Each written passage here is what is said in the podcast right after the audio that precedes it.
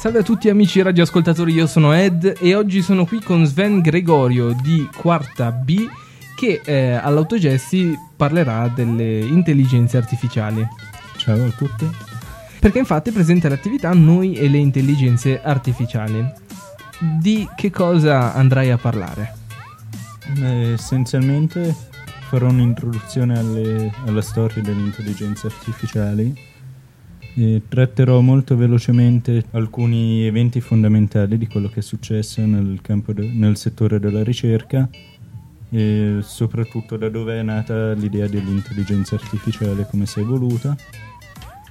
E parlato di questo, passerò a fare un'analisi di un confronto tra quello che può fare al momento un cervello umano e, e come sono messi i computer a confronto in perfetto di potenza di calcolo e poi un po' con degli esempi, con alcuni esempi, con alcuni aneddoti soprattutto.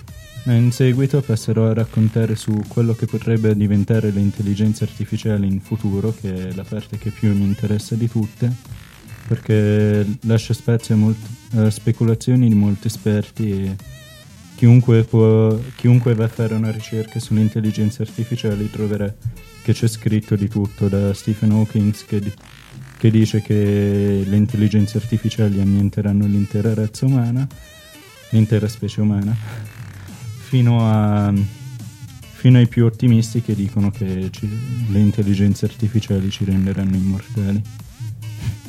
E dunque tu credi che un giorno le intelligenze artificiali saranno in grado di rimpiazzare completamente l'essere umano? Non so cosa credere perché, sinceramente, uno dei più grandi problemi dello studio dell'intelligenza artificiale è la domanda è possibile creare un'intelligenza artificiale? Nonostante noi abbiamo moltissimi indizi a favore di questa a favore di un sì, non abbiamo ancora nessuna prova che, che dimostra che una cosa del genere sia realmente realizzabile. Al momento le nostre intelligenze artificiali sono poco più intelligenti di topi, direi. Non c'è ancora nessuna dimostrazione che questo potrà re- realmente, effettivamente accadere in, in futuro. Ti chiedo infine, Sven, come mai hai deciso di proporre questa attività agli allievi del liceo di Mendrisio? Perché lo studio delle intelligenze artificiali per me significa studia- studiare un po' il funzionamento dell'essere umano e soprattutto cosa sia l'intelligenza. È una domanda che mi, mi ha intrigato da molto tempo e vedo in questo settore della ricerca una possibile fonte di risposta alle mie domande.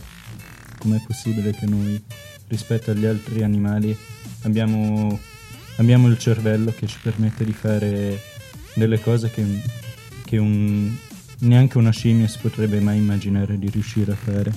E sono, sono convinto che studiando le intelligenze artificiali, come riprodurre l'intelletto umano, ci avvicineremo molto alla risposta di questa domanda.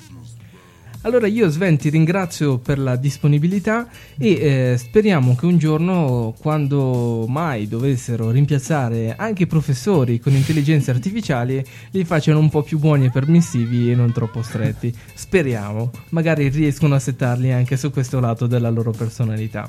Dai ed è tutto, linea allo studio. Ciao a tutti.